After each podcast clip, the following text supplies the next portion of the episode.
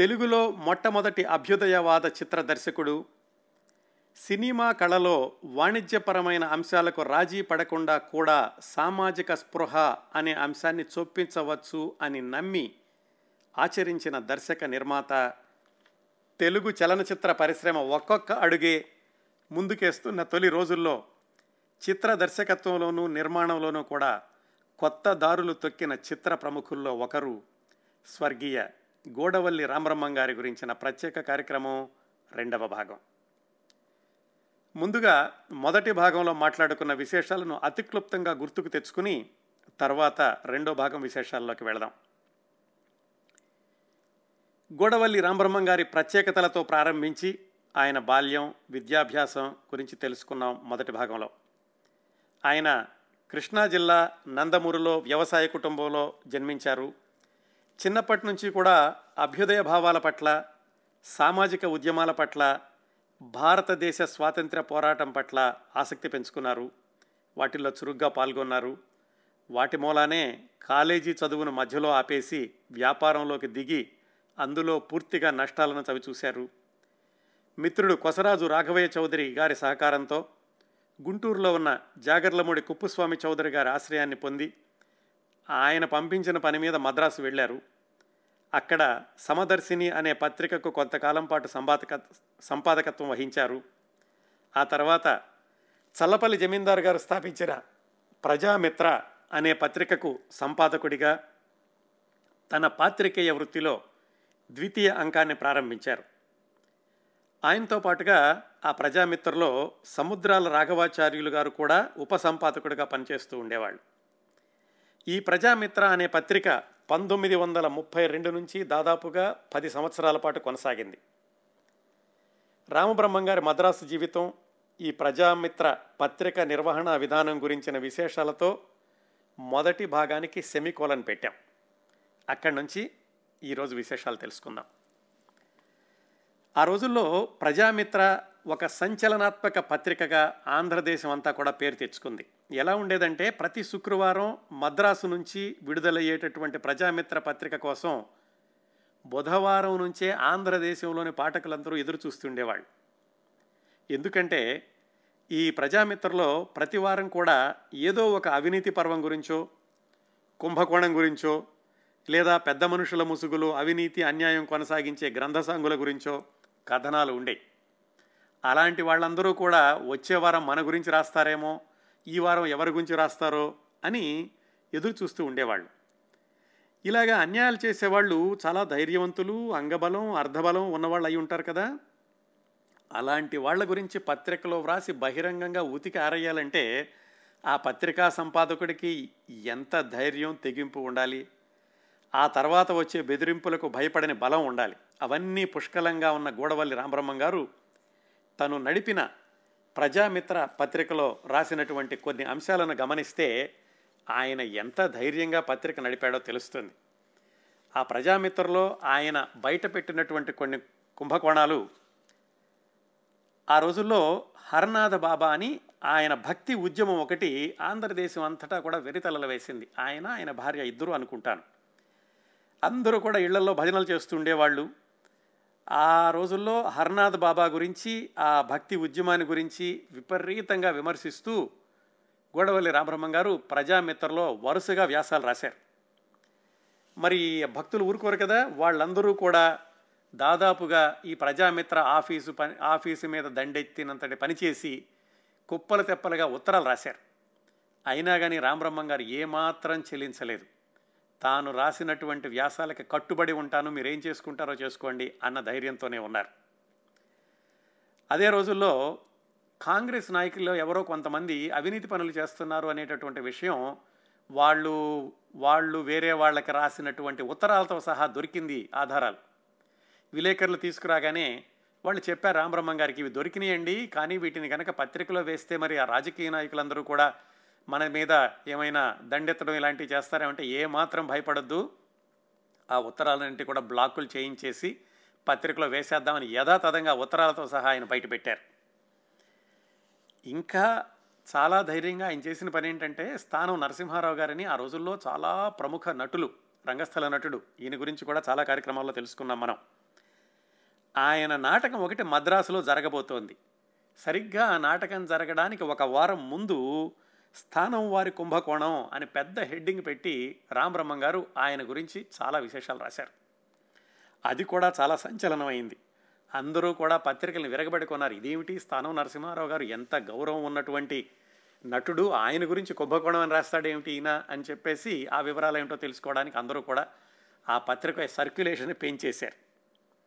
ఇంకా ముందుకెళ్తే రామబ్రహ్మం గారు చేసినటువంటి మరో రెండు సాహసాలు ఏమిటంటే, ఆ రోజుల్లో ధర్మాసుపత్రులు అనేవి ధనవంతులకు మాత్రమే ఉన్నాయి, పేదవాళ్ళకి సరిగ్గా వైద్యం చేయడం లేదు అని ధనవంతులకే ధర్మాసుపత్రులు అనే శీర్షికతోటి వరుసగా ఆయన వ్యాసాలు రాశారు.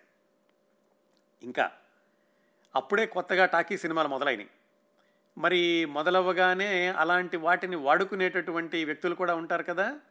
బెజవాడ, తెనాలి ఇలాంటి ప్రాంతాల్లో సినిమా కంపెనీలు పెట్టి మీకు సినిమాల్లో వేషాలు ఇస్తామనో, లేకపోతే మేము సినిమా తీస్తున్నాం పెట్టుబడి పెట్టండనో ఇలాంటి బోగస్ కంపెనీలు వస్తే వాటి బండారాన్నంతటిని కూడా బయట పెట్టారు రామబ్రహ్మం గారు ఈ ప్రజామిత్ర పత్రికతోటి. ఇవన్నీ కూడా చదవడానికి మామూలుగానే ఉంటాయి, కానీ ఆ రోజుల్లో ఆయన చేసినటువంటి సాహసాన్ని గమనించినట్లయితే ఎంత తెగింపుతోటి ఇలాంటి పనులు చేశారో అనిపిస్తుంది.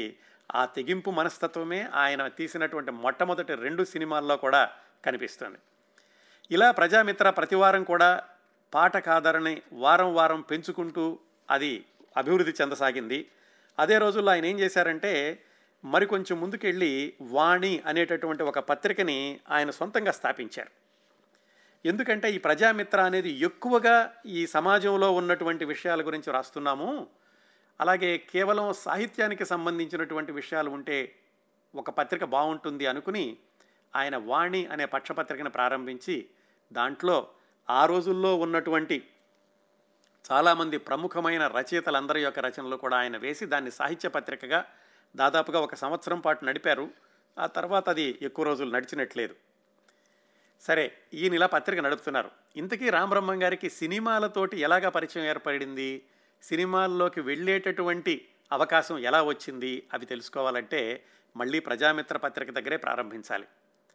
ఈ ప్రజామిత్ర పత్రికలో ఆయన సినిమాలకు సంబంధించినటువంటి వార్తలు వేస్తుండేవాళ్ళు. అవి కూడా మామూలుగా కాకుండా చాలా విభిన్నంగా ఉంటూ ఉండేవి. నిర్మాణంలో ఉన్నటువంటి సినిమాలు, వాటికి అయినటువంటి ఖర్చులు, అవుతున్నటువంటి ఖర్చులు, అలాగే ఆ సినిమా నిర్మాణం జరిగేటప్పుడు ఉన్నటువంటి స్టిల్స్, ఇలాంటివన్నీ కూడా ఆయన చాలా విభిన్నంగా ఆ పత్రికలో ప్రచురిస్తూ ఉండేవాళ్ళు. దాంతో కూడా ఆ పత్రికను కొనేటటువంటి పాఠకులు ఎక్కువయ్యారు. అలాగే సినిమా రంగంలో ఉన్న వాళ్ళకు కూడా ఈ పత్రికలో తమ వార్త పడితే బాగుంటుంది, తమ సినిమా గురించి ప్రచారం వస్తే బాగుంటుంది అని సినిమా వాళ్ళు కూడా ఎదురు చూడడం ప్రారంభించారు. ఆయన కేవలం వార్తలు ప్రచురించడమే కాకుండా సినీ పరిశ్రమని బయట నుంచి కూడా కూలంకషంగా దాన్ని పరిశీలించి ఎలా చేస్తే సినిమా పరిశ్రమ బాగుపడుతుంది. ఇవన్నీ కూడా మనం 1934-35 ప్రాంతాల గురించి మాట్లాడుకుంటున్నాం. అంటే అప్పటికి తెలుగు టాకీలు మొదలై కేవలం 2-3 సంవత్సరాలు మాత్రమే అయ్యింది. అందుకని ఆ రోజుల్లోనే సినిమా పరిశ్రమ బతికి బట్ట కట్టాలంటే ఎలా ఉండాలి, ఇంకా అభివృద్ధి చెందాలంటే ఏం చేయాలి అనేటటువంటి విషయాలన్నీ కూడా రామబ్రహ్మం గారు సవివరంగా వ్రాస్తూ ఉండేవాళ్ళు. ఆయన రాసినటువంటి ఒక వ్యాసంలో ఆ రోజుల్లోనే ఆయన చెప్పినటువంటి విషయం ఏమిటంటే, సినిమా తీయడానికైతే దాదాపు 50,000 ఖర్చు అవుతోంది, అది కూడా బయట స్టూడియోలో తీస్తున్నారు కాబట్టి మీకు ఖర్చులు ఎక్కువ అవుతున్నాయి. నిర్మాతలారా, మీకు మీరే ఒక స్టూడియో కట్టుకోండి. కొల్హాపూరు, కలకత్తా, బొంబాయి పరిగెత్తే బదులు స్టూడియో కట్టడానికి 1,500,000 కంటే ఎక్కువ అవ్వదు. ఆ రోజుల్లో సాంకేతికంగా ఇంకా ఎక్కువ పరికరాలు లేవు కాబట్టి అంతలో వచ్చి ఉండేది. ఇలాంటివన్నీ కూడా ఆయన సలహాలు చెబుతూ ఒక వ్యాసంలో రాశారు. ఎంత ముందు చూపో చూడండి ఆయన 1935లోనే. పవిత్ర సలలితపూరితమగు కృష్ణాస్రవంతి, భీకరమైన అరణ్యములు, నయనానందకరములకు ఎత్తిపోతల, విశాలమైన పచ్చిక బయళ్ళు, సుదీర్ఘములకు పర్వత శ్రేణులు చుట్టుకొని ఉన్న కొండపల్లి పరిసరములలో ఆంధ్రులు ఒక స్టూడియోను నిర్మించి ఆదర్శవంతములకు టాకీలను తయారు చేయలేరా. ఆ రోజుల్లో 1935లో అంటే 83 సంవత్సరాల క్రిందట ఆయన విజయవాడ చుట్టుపక్కల ఎంత అందమైనటువంటి ప్రదేశాలు ఉన్నాయో అక్కడ స్టూడియో కడితే ఎంత బాగుంటుందో అని రాశారు. అది ఇప్పటికీ సాధ్యం కాలేదు, వేరే విషయం అనుకోండి. ఆయన యొక్క దూరదృష్టికి నిదర్శనం. ఆయన ఇంత నిర్మాణాత్మకంగా వ్రాస్తుండేసరికి సినిమా పరిశ్రమలో ఉన్న వాళ్ళందరికీ కూడా ప్రజామిత్ర పత్రిక అంటే ఒక విధమైనటువంటి గౌరవము, ఆదరణ ఏర్పడింది. ఇలా ఆయన పత్రిక నడుస్తూ ఉండగా నిజంగా సినిమా పరిశ్రమని ఆయన గమనించేటటువంటి అవకాశం, అందులో అడుగుపెట్టేటటువంటి అవకాశం ఎలా వచ్చిందో తెలుసుకోవాలంటే మనం బందర్ నుంచి వచ్చినటువంటి మరొక వ్యాపారవేత్త గురించి తెలుసుకోవాలి. ఆయన పేరు పినపాల వెంకటదాసు. ఆయన మంచి వ్యాపారవేత్త. బందరు కేంద్రంగా ఆయన వ్యాపారాలన్నీ కొనసాగుతూ ఉండేవి.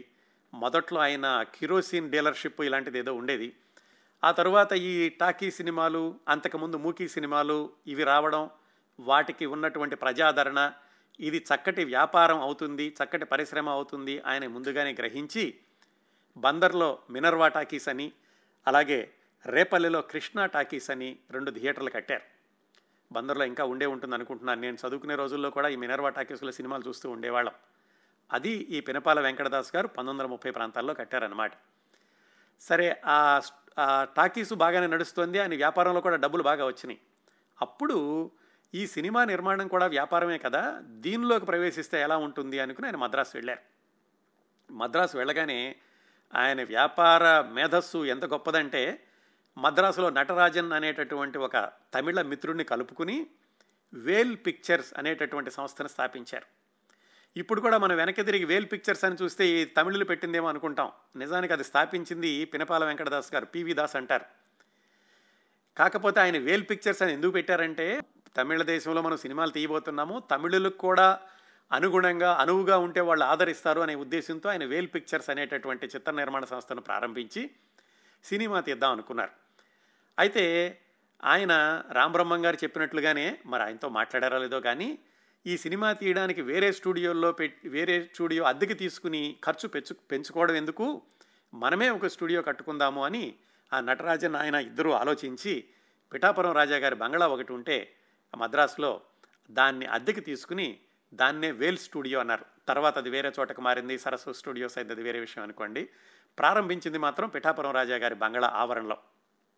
అప్పట్లో స్టూడియో అంటే ఏముంది, ఏదో తడికలు కట్టడం, లోపల ఈ కెమెరాలు ఇలాంటి పరికరాలన్నీ, సంగీతం రికార్డు చేసేటువంటి పరికరాలు, వీటితోటి షూటింగ్ చేయడం. అలా ఆయన స్టూడియో అలాగే ఈ సినిమా బ్యానర్ ఈ రెండు మొదలు పెట్టాక ఆయన మొట్టమొదటిసారిగా సీతా కళ్యాణం అనేటటువంటి సినిమా నిర్మాణానికి శ్రీకారం చుట్టారు. ఆ సమయంలోనే మన గూడవల్లి రామబ్రహ్మం గారితో పరిచయం అయింది పివి దాస్ గారికి. బహుశా బెజవాడ బందరు దగ్గరే కాబట్టి అక్కడే పరిచయం ఉండి ఉండాలి. పరిచయం అవ్వగానే ఈయన పివి దాస్ గారు రామబ్రహ్మం గారికి సినిమా పరిశ్రమ మీద ఉన్నటువంటి అవగాహనను గమనించి, నాకు కొంచెం సలహాలు ఇవ్వండి, కొత్తగా నేను ఈ పరిశ్రమలోకి ప్రవేశిస్తున్నాను కాబట్టి మీలాంటి ఇక్కడ ఉన్నవాళ్ళు నాకు సలహాలు ఇస్తే ఉపయోగం ఉంటుంది అని రామబ్రహ్మం గారిని అడిగారు. రామబ్రహ్మం గారు తనకు తెలిసినటువంటి సలహాలు ఇవ్వడం, అవి కూడా సత్ఫలితాలను చూపించడం, ఇవన్నీ గమనించినటువంటి పివి దాస్ గారికి దాదాపు ఆంతరంగిక సలహాదారుగానే కాకుండా ఆత్మీయ మిత్రుడు కూడా అయ్యారు గొడవల్లి రామబ్రహ్మం గారు చాలా కొద్ది రోజుల్లోనే. దాంతో రామబ్రహ్మం గారు ఏం చెబితే అది చేయడం అన్నట్టుగా పివి దాస్ గారు ఆ సీతా కళ్యాణం సినిమా యొక్క నిర్మాణాన్ని కొనసాగించారు. నిజానికి దక్షిణ భారతదేశంలో తెలుగు వాళ్ళు మద్రాసులోనే నిర్మించినటువంటి మొట్టమొదటి సినిమా ఈ సీతా కళ్యాణం. సినిమా అయితే పూర్తయింది. రామబ్రహ్మం గారు ఈ సినిమా షూటింగ్ జరుగుతున్న రోజులు కూడా వెళ్ళొస్తూ ఉన్నారు. వెళ్ళొస్తూ ఉండగా ఆయన అడిగారు, సినిమా అయితే పూర్తయింది, మరి దీన్ని ప్రజల్లోకి తీసుకెళ్ళడానికి ఎలాగా అన్నప్పుడు దానికి కూడా రామబ్రహ్మం గారు సలహా చెప్పారు. ఇదిగో మన పత్రిక ఉంది కదా, పత్రికలో చాలా విభిన్నమైనటువంటి ప్రకటనలు రాయిద్దాం, అలాగైతే కనుక ప్రజల్లోకి తొందరగా వెళుతుంది అని పివి దాస్ గారికి సలహా చెప్పడమే కాకుండా ఆ బాధ్యతను కూడా ఆయనే తీసుకుని తన దగ్గర పనిచేస్తున్నటువంటి మన సముద్రాల రాఘవాచారి గారిని పిలిచి, ఇలాగా వాణిజ్య ప్రకటనలు ఇలా రాస్తే బాగుంటుంది, సినిమాలకు ఇలా రాయాలి అని ఆయనకు నేర్పి ఆ సముద్రాల రాఘవాచారి గారితోటి సీతా కళ్యాణం సినిమాకి ప్రకటనల అంశాలు రాయించారు. తర్వాత రోజుల్లో చక్కటి సినిమాలకు అద్భుతమైనటువంటి కథ, మాటలు, పాటలు అందించిన సముద్రాల రాఘవాచార్య గారు ఆ విధంగా గూడవల్లి రామబ్రహ్మం గారి ప్రోద్బలంతో సినిమా ప్రకటనలు రాసేటటువంటి రచయితగా సినీ రంగంలో అడుగుపెట్టారు. ఇవన్నీ కూడా చక్కటి ఫలితాలు సాధించినాయి. సీతా కళ్యాణం సినిమా అద్భుతంగా ఆడింది. వెంటనే ఆ సినిమా ఇచ్చినటువంటి ప్రోత్సాహంతో, ఆ సినిమా మీద పెట్టినటువంటి పెట్టుబడికి మరింతగా వచ్చినటువంటి లాభాలతోటి పివి దాస్ గారు శ్రీకృష్ణ లీలలు అనేటటువంటి సినిమాని ప్రారంభించారు. ఆ సినిమా సమయంలో కూడా గోడవల్లి రామబ్రహ్మం గారినే సలహాలు అడగడం, ఆయన ఎలా చెప్తే అలా చేయడం జరిగింది. రామబ్రహ్మం గారు అటు ప్రజామిత్ర పత్రికని దాదాపుగా బాధ్యతలు ఎక్కువగా సముద్రాల రాఘవాచార్య గారికి అప్పగించి ఆయన ఎక్కువ సమయం ఈ పివి దాస్ గారి దగ్గర ఆయన సినిమా నిర్మాణంలో సలహాలు ఇవ్వడం ఇలాంటి వాటిలో ఆయన కొనసాగుతూ ఉన్నారు. ఈ శ్రీకృష్ణ లీలలో సినిమా నిర్మాణానికి వచ్చేసరికి పివి దాస్ గారికి పెద్ద సవాలు ఎదురైంది.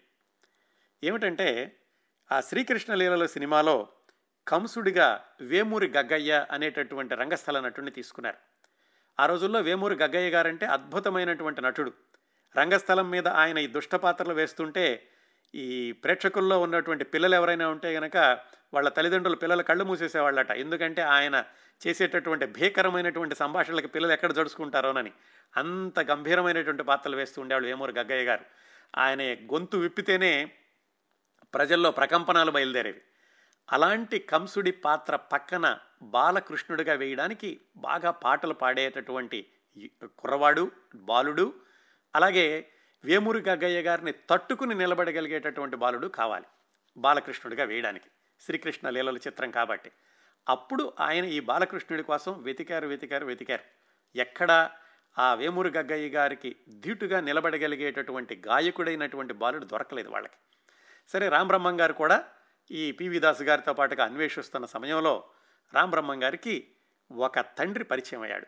ఆ తండ్రి పేరు సన్యాసిరాజు గారు. ఆయన విజయనగరం నుంచి తన పిల్లలిద్దరిని మద్రాసు తీసుకొచ్చి వాళ్ళకి సంగీతం నేర్పిస్తున్నారు. ఆ పిల్లలిద్దరిలో ఒక కుర్రవాడు 12 సంవత్సరాలు 13 సంవత్సరాలు. అతను అప్పటికే గాయకుడిగా పేరు తెచ్చుకోవడమే కాకుండా ధైర్యంగా ఆయన గ్రామ్ఫోన్ రికార్డులు కూడా ఇస్తున్నారు. ఇది తెలుసుకున్నటువంటి రామబ్రహ్మం గారు ఆ కుర్రాన్ని చూశారు. తప్పనిసరిగా ఈ కుర్రవాడు వేమూరి గగ్గయ్య గారికి ధీటుగా పాడగలడు, అంత ధైర్యంగా ఆయన నటించగలడు అని నమ్మకం వచ్చాక ఆ కుర్రవాడిని తీసుకెళ్లి పివి దాస్ గారికి పరిచయం చేసి, ఇదిగో ఈ కుర్రాడిని పెట్టుకుందామండి బాలకృష్ణుడి కింద అన్నారు. ఆ యూనిట్లో వాళ్ళందరూ కూడా కొంచెం అనుమానించారు, ఇంత చిన్న పిల్లవాడు వేమూరి గగ్గయ్య గారిని తట్టుకుని నిలబడగలడా, కంసుడి పక్కన ఎలా ఉంటాడో అని. కాకపోతే ఆ సినిమా నిర్మాణం ప్రారంభమయ్యాక ఆ కుర్రవాడు పద్యాలు పాడేటటువంటి ఆత్మవిశ్వాసం కానీ, ఆయన కుర్రవాడి స్వరంలో ఉన్నటువంటి మాధుర్యం కానీ, అప్పటికే సంగీతం నేర్చుకుని ఉన్నాడేమో వేమూరి గగ్గయ్య గారి పక్కన ధీటుగా పాడడం కానీ, ఇవన్నీ గమనించినటువంటి యూనిట్ వాళ్ళందరికీ కూడా రామబ్రహ్మం గారు ఆ కుర్రవాడిని తీసుకురావడం చాలా మంచి పని చేశారు అనిపించింది. ఆ కుర్రవాడే తరువాత రోజుల్లో అత్యద్భుతమైనటువంటి సంగీత దర్శకుడు సాలూరి రాజేశ్వరరావు గారు. ఆ విధంగా సాలూరి రాజేశ్వరరావు గారు చిన్న కృష్ణుడిగా సినీ రంగ ప్రవేశం చేయడానికి కూడా మూల కారణం మనం మాట్లాడుకుంటున్నటువంటి గోడవల్లి రామబ్రహ్మం గారు. ఆ సినిమా విడుదలైంది, అది అద్భుతంగా ఆడింది. ఆ సినిమా కూడా అద్భుతంగా ఆడేసరికి ఇంకా పివి దాస్ గారు రామబ్రహ్మం గారిని, నువ్వు వచ్చేసి మా యూనిట్లో ఉండి ఏదైనా పని చేయొచ్చు కదా అని అడిగారు. కాకపోతే రామబ్రహ్మం గారికి ఏమనిపించిందంటే, ఇలా ఆయన దగ్గర పనిచేసే కంటే కూడా సొంతంగా సినిమా నిర్మాణ సంస్థని ప్రారంభిస్తే బాగుంటుంది అనుకుని ఆయన ఆలోచన చేసి, మరి సొంతంగా సినిమా నిర్మాణ సంస్థను ప్రారంభించాలంటే పెట్టుబడి కావాలి, ఈయన కేవలం పత్రికలో సంపాదకుడిగా పనిచేస్తున్నాడంతే, పెట్టుబడి కోసమని మిత్రుల్ని అడుగుదామని ఆయన ఆంధ్రదేశానికి బయలుదేరారు మద్రాసు నుంచి. ఆంధ్రదేశంలో బెజవాడ, గుడివాడ, తెనాలి ఇవన్నీ తిరుగుతూ ఉండగా ఆయనకి విజయవాడలో ఇద్దరు పరిచయం అయ్యారు. ఆయన పేరు కురుకూరి సుబ్బారావు, ఆయన మిత్రుడు పారేపల్లి శేషయ్య. ఈ కురుకూరి సుబ్బారావు గారికి విజయవాడలో సరస్వతి బుక్ డిపో అనేటటువంటి ఒక పుస్తకాల షాపు ఉండేది. ఆయన మిత్రుడు పారేపల్లి శేషయ్య గారు అనుకున్నాం కదా. వీళ్ళిద్దరూ కలిసి సినిమా నిర్మాణ సంస్థను ప్రారంభిద్దాం అనుకుంటున్నారు. గోడవల్లి రామబ్రహ్మం గారు వాళ్ళ దగ్గరికి కూడా అందరి దగ్గరికి వెళ్ళినట్టుగానే వెళ్ళి, మరి ఏమైనా పెట్టుబడి పెడతారని అడిగినప్పుడు వాళ్ళు, నువ్వెందుకయ్యా మళ్ళీ వేరే చిత్ర నిర్మాణ సంస్థను ప్రారంభించడం, మేము ఎలాగో సినిమా తీద్దాం అనుకుంటున్నాం, మేము ఎలాగో చిత్ర నిర్మాణ సంస్థను కూడా రిజిస్టర్ చేయించేశాము, దాని పేరు సరస్వతి టాకీస్, మా పుస్తకాల షాప్ పేరు మీదుగానే దానికి కూడా సరస్వతి అని పేరు పెట్టాము, నువ్వు మాతో చేరొచ్చు కదా, మళ్ళీ నువ్వు వేరేగా ప్రారంభించడం ఎందుకు అని మొత్తానికి ఎలాగైతే ఆయన్ని ఒప్పించారు. ఎవరిని? గోడవల్లి రామబ్రహ్మం గారిని. గోడవల్లి రామబ్రహ్మం గారు కూడా ఏమనుకున్నారంటే, సరే మొట్టమొదటిసారి చేయడం కదా, ఇప్పుడే నేనేదో దర్శకత్వమో నిర్మాణమో రెండూ చేయలేను, ఇంకా లోతుగా పరిశీలించడమే కాబట్టి సరే బాగానే ఉంటుంది, వీళ్ళు కొత్తగా వస్తున్నారు, నాకు ఈ 2 సినిమాల అనుభవం ఉంది కదా, పివి దాస్ గారికి సహాయం చేసింది అనుకుని సరే అన్నారు.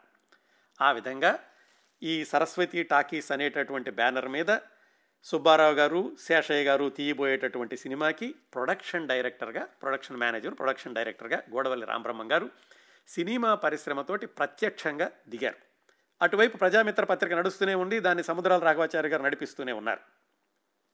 ఆ విధంగా సరస్వతి టాకీస్ వాళ్ళు ప్రారంభించినటువంటి మొదటి సినిమా ద్రౌపది వస్త్రాపహరణము. ఈ సినిమా గురించి మనం చాలాసార్లు లోగడ మాట్లాడుకున్నాము. అలాగే సిఎస్ఆర్ గారి గురించి మాట్లాడుకున్నప్పుడు కూడా ఈ సినిమా గురించి తెలుసుకున్నాం. అది కొల్హాపూర్లో షూటింగ్ జరిగింది. రామబ్రహ్మం గారు చాలా క్రమశిక్షణ కలిగినటువంటి మనిషి. సిఎస్ఆర్ గారు రాసుకున్నారు తన ఆత్మకథలో ఏమిటంటే, ఈ రామబ్రహ్మం గారు పొద్దున్నే 8 గంటలకల్లా అందరూ షూటింగ్ వస్తున్నారా లేదా అని హాజరు వేసుకుంటూ ఉండేవాళ్ళు. ఎవరైనా ఆలస్యంగా వస్తే కనుక వాళ్ళకి ఇచ్చేటటువంటి జీతంలో కొంత కోత విధిస్తూ ఉండేవాళ్ళు. నేను ఎప్పుడూ రోజు ఆలస్యంగా వెళ్తుండేవాడిని, చాలా వరకు నాకు వచ్చేటటువంటి పారితోషికంలో కోత విధించారు గొడవల రామబ్రహ్మం గారు అని సిఎస్ఆర్ గారు ఒక వ్యాసంలో రాసుకున్నారు.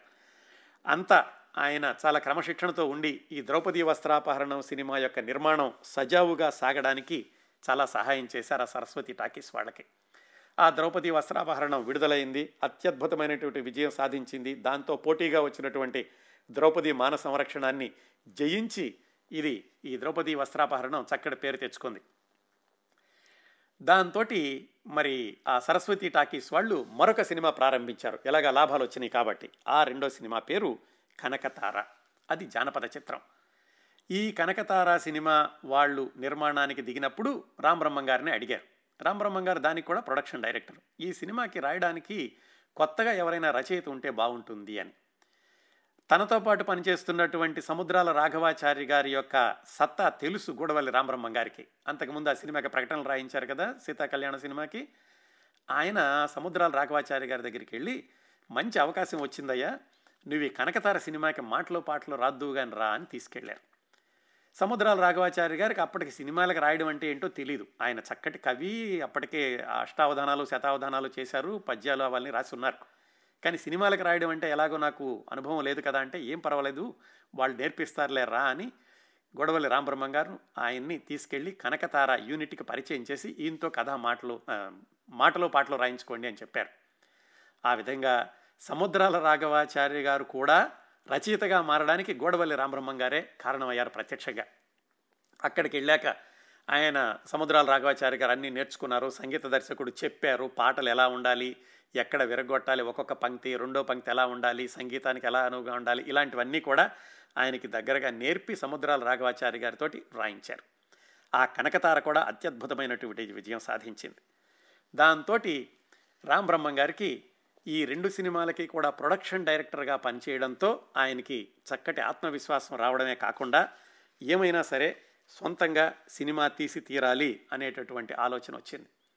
దాంతో ఆయన వాళ్ళిద్దరికీ కూడా శేషయ్య గారికి సుబ్బారావు గారికి చెప్పారు. అంతేకాకుండా ఈ కురుకూరి సుబ్బారావు గారు పారేపల్లి శేషయ్య గారు ఏమిటంటే పూర్తిగా వ్యాపారస్తులు, ఫక్తు వ్యాపార దృక్పథం.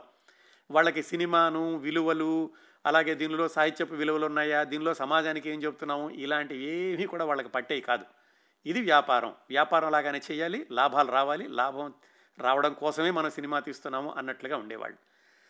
ఆ విధంగా కూడా రామబ్రహ్మం గారికి వాళ్ళకి కొంచెం విభేదాలు వచ్చినాయి. దాంతో రామబ్రహ్మం గారు బయటకు వచ్చేసేసి ఆయన సొంతంగా సినిమా తీద్దాము, నేను అనుకున్నట్టుగా తీస్తే బాగుంటుంది అని చెప్పి ఆయన బయటకు వచ్చేసారు. ఆయన మరి ఈ ప్రజామిత్ర పత్రికని నడుపుతున్న రోజుల్లో సమాజంలోని దురాచారాల మీద, సమాజంలో జరుగుతున్న అన్యాయాలు అక్రమాల మీద ఎలాగ దండెత్తారో అలాంటి కథతోటి సినిమా తీస్తే బాగుంటుంది అనుకుని ఆయన వెతుకుతున్నప్పుడు అప్పుడే తమిళంలో విడుదలై సంచలన విజయం సాధించినటువంటి చిత్రం బాలయోగిని ఆయన దృష్టిలో పడింది. ఈ బాలయోగిని అనే సినిమాని దర్శకత్వం వహించింది నిర్మించింది కె సుబ్రహ్మణ్యం గారు. కె సుబ్రహ్మణ్యం గారి గురించి మనం కొద్ది వారాల క్రిందట సమగ్రమైనటువంటి కార్యక్రమాన్ని నిర్వహించాం. ఆ కె సుబ్రహ్మణ్యం గారి గురించి చాలా విశేషాలు మాట్లాడుకున్నాం. ఆయన స్వతహాగా అగ్రవర్ణానికి చెందినవాడయ్యుండి, స్వతహాగా లాయర్ అయ్యుండి, అస్పృశ్యత అనేటటువంటి అంశాన్ని ప్రధానంగా తీసుకుని దాన్ని వ్యతిరేకిస్తూ ఆయన ఈ బాలయోగిని అనేటటువంటి సినిమాని తమిళంలో తీశారు. కేవలం అస్పృశ్యతే కాకుండా అందులో ఆయన నిరుద్యోగ సమస్యని, అలాగే ప్రభుత్వాధికారులు చేసేటటువంటి అన్యాయాలని, అలాగే పోలీసు వాళ్ళు ఎలాగా పేదవాళ్ళకు అన్యాయం చేస్తున్నారు, ఇలాంటివన్నీ కూడా బాలయోగిని చిత్రంలో చూపించారు. ఆయన పేరు వినడానికి ఏదో భక్తిరసమైన ప్రధానమైన చిత్రం అనిపిస్తుంది, కానీ అలాంటిది కాదు. నిజానికి అది సాంఘిక వ్యవస్థ మీద దుమ్మెత్తిపోసినటువంటి చిత్రం. అది ధైర్యంగా నిర్మించారు కె సుబ్రహ్మణ్యం గారు. ఆ సినిమా విడుదలయ్యాక ఆయన సొంత కులం వారే ఆయన్ని వెలివేశారు కూడా, దానికి కూడా ఆయన భయపడలేదు. ఈ విశేషాలన్నీ మనం చాలా వివరంగా మాట్లాడుకున్నాం లోగడ కార్యక్రమంలో. ఆ విషయం తెలుసుకున్నటువంటి రామబ్రహ్మం గారు బాలయోగిని ఆ తమిళ సినిమా చూసి ఆయనకు బాగా నచ్చింది. సరే దీన్ని తెలుగులో తీస్తే బాగుంటుంది అనుకుని రామబ్రహ్మం గారు సుబ్రహ్మణ్యం గారి దగ్గరికి వెళ్ళారు. సుబ్రహ్మణ్యం గారి దగ్గరికి వెళ్ళి చెప్పారు, ఇలాగా ఈ సినిమా బాగా నచ్చింది, నాకు కూడా ఇలాంటి భావాలంటే చాలా ఇది, అందువల్ల నేను దీన్ని తెలుగులో తీస్తాను, మీరు నాకు అనుమతి ఇవ్వండి అని. కె సుబ్రహ్మణ్యం గారు ఏం చెప్పారంటే, నువ్వు మంచి పని అయ్యా నువ్వు తెలుగులో తీయాలనుకోవడం, కానీ నేను ఇప్పటికే ప్రారంభించేశాను దీన్ని కూడా తెలుగులో తీద్దామని. నిజానికి కె సుబ్రహ్మణ్యం గారు తెలుగులో తీసినటువంటి ఒకే ఒక చిత్రం ఈ బాలయోగిని. అందువల్ల నువ్వు మళ్ళా నేను నీకు హక్కులు ఇవ్వడం, నువ్వు వేరే తీయడం ఎందుకు, నా దగ్గర వ్యవస్థ అంతా ఉంది సినిమాలు తీయడానికి, నువ్వు వచ్చి నాతో చేరు అని చెప్పారు. గోడవల్లి రామబ్రహ్మం గారు కూడా ఏమనుకున్నారంటే, సరే ఎలాగూ మనకిప్పుడు వ్యవస్థ అంతా లేదు, మళ్ళీ ఇప్పుడు ఇంకో కథ ఎన్నుకుని ఇంకో దానికి వెళ్లే బదులు ఈయన దగ్గరే మనం ఈ దర్శకత్వం కూడా నేర్చుకుంటే బాగుంటుంది అనుకుని కె సుబ్రహ్మణ్యం గారి దగ్గర సహాయ దర్శకుడిగా చేరారు గోడవల్లి రామబ్రహ్మం గారు. సహాయ దర్శకుడిగా అన్న మాటే కానీ ఒకసారి ఆయన చేరాక ఆయన యొక్క శ్రద్ధ, ఆయన యొక్క క్రమశిక్షణ, ఆయన నేర్చుకునేటటువంటి విధానము, సలహాలు ఇచ్చేటటువంటి పద్ధతి, ఇవన్నీ చూసినటువంటి సుబ్రహ్మణ్యం గారు తర్వాత ఆయన్ని దర్శకుడిగా కూడా వేశారు. అందుకే ఆ సినిమా విడుదలైనప్పుడు దర్శకుల పేరులో కె సుబ్రహ్మణ్యం, మరిన్ని గోడవల్లి రామబ్రహ్మం, జి రామబ్రహ్మం అని వేశారు ఆ ప్రకటనలోను. అది కె సుబ్రహ్మణ్యం గారి యొక్క హృదయ వైశాల్యానికి కూడా నిదర్శనం. అలాగే గోడవల్లి రామబ్రహ్మం గారు ఆయన కష్టపడి నేర్చుకునేటటువంటి మనస్తత్వానికి కూడా తార్కాణం. అలాగా ఇద్దరి పేర్లు కూడా దర్శకులుగా వేయడం తెలుగు బాలయోగినిలో. అయితే ఆ తెలుగు బాలయోగిని నిజంగా షూటింగ్ ప్రారంభించడానికి ముందు కె సుబ్రహ్మణ్యం గారు ఈ రామబ్రహ్మం గారు కూడా కలిశారు కాబట్టి రామబ్రహ్మం గారి మిత్రులు, సుబ్రహ్మణ్యం గారి మిత్రులు అందరూ కలిసి వాళ్ళు ఒక స్టూడియోని కూడా స్థాపించారు. దాని పేరు motion pictures producers combines limited అనేటటువంటి సంస్థ తరఫున ఒక స్టూడియోని కూడా వాళ్ళు నిర్మించి దానిలో ఈ బాలయోగిని సినిమాని కొంత భాగం తీశారు, కొంత భాగం కలకత్తాలో కూడా తీశారనుకోండి. ఆ తర్వాత రోజుల్లో గోడవల్లి రామబ్రహ్మం గారు తీసినటువంటి 2-3 సినిమాలు కూడా ఈ మోషన్ పిక్చర్స్ కంబైన్డ్ ప్రొడ్యూసర్స్ యొక్క స్టూడియోలోనే జరిగింది. ఆ స్టూడియోని కొంతకాలం లీజుకు తీసుకుని సుబ్రహ్మణ్యం గారి దగ్గర రామబ్రహ్మం గారు కూడా నడిపారు. వాటన్నింటికీ పునాది ఇదిగో ఈ బాలయోగిని చిత్రం తెలుగులో ప్రారంభించడం దగ్గర జరిగింది. ఆ సినిమా నిర్మాణం జరుగుతున్న రోజులు కూడా రామబ్రహ్మం గారు దాదాపు పత్రిక నుంచి పూర్తిగా బయటకు వచ్చినట్టుగా, పూర్తిగా రాలేదు, ఇంకా ఆయన పేరే ఉండేది, కానీ ఎక్కువ కాలం ఈ సినిమా నిర్మాణంలోనే కొనసాగించారు. అక్కడ సముద్రాల రాఘవాచారి గారు ఆ పత్రికని నడుపుతూ ఉండేవాళ్ళు. ఆయన ఉపసంపాదకుడు, సంపాదకుడు అనే ఆయనే అయి నడుపుతూ ఉండేవాళ్ళు. ఇదంతా 1937లో జరిగింది. ఎస్ వరలక్ష్మి గారి గురించి మాట్లాడినప్పుడు కూడా ఈ విషయాలు తెలుసుకున్నాం మనం.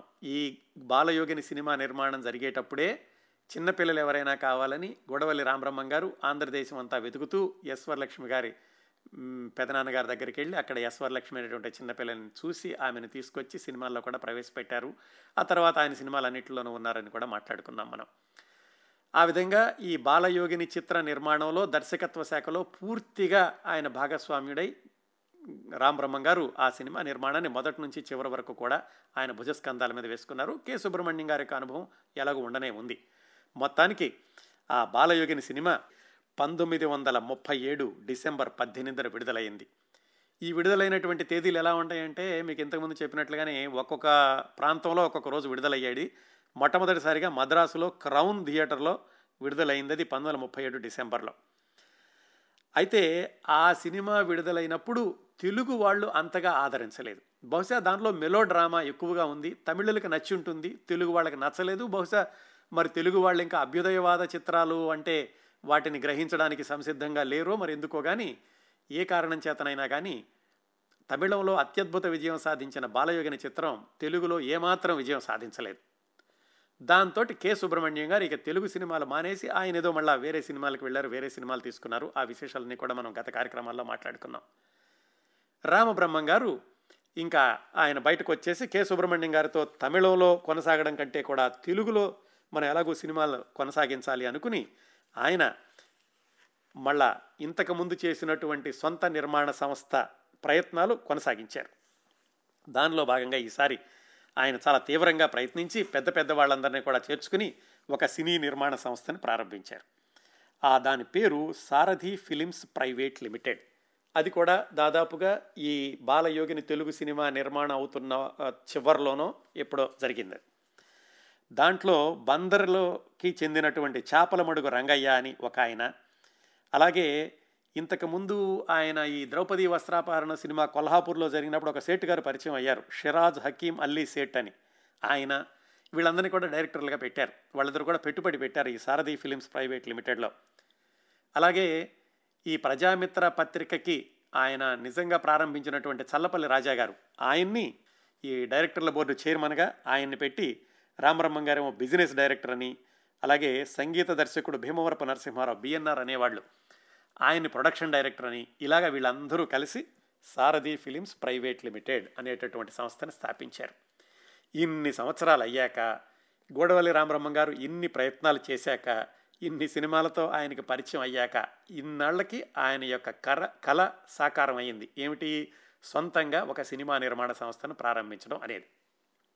ఆ డైరెక్టర్లందరూ కూడా గూడవల్లి రామరమ్మ గారే వాళ్ళందరినీ దగ్గరికి చేర్చారు కాబట్టి సినిమా నిర్మాణానికి సంబంధించినటువంటి వ్యవహారాలన్నీ కూడా గూడవల్లి రామరమ్మ గారికి అప్పచెప్పేశారు. ఎవరూ కూడా దానిలో కల్పించుకోలేదు. సంగీత దర్శకుడు ఎలాగూ ఉన్నారు, ఆయన కూడా ఒక డైరెక్టర్గాను. దాంతో గూడవల్లి రామరమ్మ గారు సొంతంగా ఆయనే దర్శకత్వం వహించడానికి కూడా ఆయన నిర్ణయించుకున్నారు. ఎందుకంటే బాలయోగిని తోటి అనుభవం వచ్చింది, అంతకుముందు సినిమాలతోటి ఆయనకి ప్రొడక్షన్ ఎగ్జిక్యూటివ్గా కూడా అనుభవం ఉంది కాబట్టి నిర్మాత దర్శకుడిగా అన్ని వ్యవహారాలని సమర్థవంతంగా నిర్వహించగలను అన్న ఆత్మవిశ్వాసంతో ఆయన ఈ సారథి ఫిలిమ్స్ ప్రైవేట్ లిమిటెడ్ పేరు మీద సినీ నిర్మాణానికి పూనుకున్నారు. ఏ సినిమా తీయాలి? ఆయన ముందు నుంచి అనుకుంటున్నదే, ఈ సమాజ అభ్యుదయానికి సంబంధించింది, సమాజంలోని దురాచారం మీద దండెత్తేటటువంటి సినిమా తీయాలి అని. అప్పుడు ఆయన ఎంచుకున్నటువంటి కథ చలం, గుడిపాటి వెంకట చలం అని. ఆ చలం గారు ఆ రోజుల్లో సంచలనాత్మకమైనటువంటి రచయిత. ఆయన వ్రాసిన మాల పిల్లలు అనేటటువంటి కథ, అది నవల కాదనుకుంటాను, ఎందుకంటే చలం గారి నవలల జాబితాలో ఈ మాలపిల్ల లేదా మాలపిల్లలు అనేటటువంటి నవల లేదు. బహుశా నేను కూడా అది కథ అనే నమ్ముతాను, లేదా పెద్ద కథ అయి ఉంటుంది. ఆ కథను తీసుకున్నారు. దానిలో కూడా ప్రధానమైనటువంటి అంశం అస్పృశ్యత. పూర్తిగా చెప్పాలంటే ఆ రోజుల్లో కులాల గురించి, కులాల యొక్క వ్యత్యాసాల గురించి మాట్లాడడానికి ఎవరూ భయపడేవాళ్ళు కాదు. అందువల్ల బ్రాహ్మణులు, నిమ్న వర్గాల వాళ్ళు, ఆ మధ్యలో ఉన్నటువంటి అంతరాయం, అస్పృశ్యతని ఎలాగా వాళ్ళు పాటిస్తున్నారు అనేటటువంటి అంశాన్ని ఆ మాలపిల్ల కథలో ఉన్నదాన్ని తీసుకుని, మాలపిల్లలు అనుకుంటాను, దాన్ని తీసుకుని సినిమా నిర్మించడానికి ధైర్యంగా ముందడుగు వేశారు రామరమ్మ గారు. ఎందుకంటే అక్కడ కె సుబ్రహ్మణ్యం గారికి బాలయోగిని చిత్రం ద్వారా జరిగినటువంటి ఆయన అనుభవం తెలుసు. ఏది? ఆ కులం వాళ్లే కె సుబ్రహ్మణ్యం గారిని వెలివేయడం అనేది, అలాంటివి ప్రమాదాలు వస్తాయని కూడా రామరమ్మ గారికి తెలుసు. అయినా కానీ ఆయన ధైర్యంగా ముందుకెళ్ళి ఆ మాలపిల్లల కథకి మాటలు రాయించడానికి కొంత చలంగారితోటి, కొంత తాపీ ధర్మారావు గారితోటి మాటలు రాయించారు. పాటలు కూడా ఏమిటంటే, ఆయన అంతకుముందు కొన్ని బసవరాజు అప్పారావు గారిని ఆయన రాసినటువంటి పాటలు కొన్ని తీసుకుని, అలాగే మరికొంతమందితో కూడా పాటలు రాయించి, ఆయన మొత్తానికి మొట్టమొదటిసారిగా సినిమాల్లో ఒకటి కంటే ఎక్కువ మంది రచయితలు మాటలు రాయొచ్చు, ఒకటి కంటే ఎక్కువ మంది పాటలు రాయొచ్చు అనేటటువంటి సాంప్రదాయానికి స్వీకారం చుడుతూ ఆ సినిమాకి సంబంధించినటువంటి స్క్రిప్ట్ వర్క్ అంతా పూర్తి చేసుకున్నారు. ఇంకా ఈ సినిమాలో చాలా ముఖ్యమైనటువంటి పాత్రకి డాక్టర్ గోవిందరాజుల సుబ్బారావు గారిని తెనాల నుంచి తీసుకొచ్చి ఆయన్ని ఎంపిక చేసుకున్నారు. అంతకుముందు తెనాల నుంచి ఆయనకి పరిచయం ఉన్నటువంటి కాంచనమాల గారిని మరొక ప్రధానమైనటువంటి పాత్రకి ఎంపిక చేశారు. కాంచనమాల చెల్లెలి పాత్ర అనుకుంటా, ఒక చిన్నపిల్ల పాత్ర ఉంది. ఆ పాత్రకి ఎవరిని తీసుకుందామా అని గూడవల్లి రామరమ్మ గారు వెతుకుతూ ఉన్నారు ఈ మాలపిల్ల ఇంకా నిర్మాణం అవుతున్న సందర్భంలో. ఆ రోజుల్లో ఈ నిర్మాణం జరుగుతూ ఉన్నప్పుడు గూడవల్లి రామరమ్మ గారి ఆఫీస్కి ఆయన మిత్రుడైనటువంటి ఒక ఆయన్ని ఈ గోవిందరాజుల సుబ్బారావు గారు తీసుకొచ్చారు. ఆ మిత్రుడు ఒంగోలు నుంచి వచ్చారు. వాళ్ళతో ఆయనతో పాటుగా ఒక చిన్న పాపను కూడా తీసుకొచ్చారు. గోవిందరాజుల సుబ్బారావు గారు గూడవల్లి రామరమ్మ గారు తీసుకొచ్చి, నా మిత్రుడు వీళ్ళ అమ్మాయి, ఈ చిన్న పాప పాటలు చాలా బాగా పాడుతుంది, ఈ అమ్మాయిని మన సినిమాలో ఆ బాలనటి పాత్రకి తీసుకుంటే బాగుంటుందేమో అని పరిచయం చేశారు గూడవల్లి రామరమ్మ గారికి. ఆ చిన్నపిల్ల చాలా భయంగా నుంచుంది. గూడవల్లి రామరమ్మ గారు పాట పాడమంటే కూడా భయపడుతోంది. వాళ్ళ నాన్నగారు ఏదో ధైర్యం చెప్పి పాట పాడించారు. కానీ గూడవల్లి రామరమ్మ గారు చెప్పారు ఏంటంటే, మీ అమ్మాయి ఇంకా సినిమాల్లోకి నటించడానికి అంతగా సిద్ధంగా ఉన్నట్లేదు, పాట అయితే బాగానే పాడింది కానీ చాలా భయపడుతోంది, మరి కెమెరా ముందు నటిస్తూ పాట పాడాలి, ఇవన్నీ కుదిరే పని కాదు అని ఆ పిల్లని సినిమాలోకి తీసుకోవడానికి ఒప్పుకోలేదు గూడవల్లి రామరమ్మ గారు. ఆ చిన్నపిల్లే తర్వాత రోజుల్లో ప్రముఖ నటీమణి, గాయని, దర్శకురాలు, రచయిత్రి, స్టూడియో వనరు ఇవన్నీ అయినటువంటి భానుమతి గారు. ఆ విధంగా భానుమతి గారు కూడా గొడవల్లి రామరమ్మ గారి చేతుల మీదుగా సినీ రంగ ప్రవేశం చేయాల్సింది తప్పిపోయింది. ఇంకా ఈ సినిమా నిర్మాణం అంతా కూడా ఆయన అనుకున్నట్లుగానే సజావుగా సాగింది. కేవలం 40 రోజుల్లో పూర్తి చేశారు. కాకపోతే ఆ రోజుల్లో సినిమా నిర్మాణానికి కేవలం 1,00,000 రూపాయలంటే చాలా హై బడ్జెట్ అనుకునేవాళ్ళు. అలాంటిది 1,10,000 1,20,000 ఖర్చు పెట్టారు గొడవల్లి రామబ్రహ్మం గారు. అంటే కేవలం అనుభవం లేకపోవడం కాదు, దానిలో సెట్టింగులు కానీ, అందులో ఉన్నటువంటి వ్యక్తులు కానీ, అందులో ఉన్నటువంటి పాటలు ఎక్కువ అవ్వడం కానీ, రికార్డింగ్, వీటన్నిటికీ ఆయన 1,00,000 రూపాయలు పైగా ఖర్చు పెట్టారు.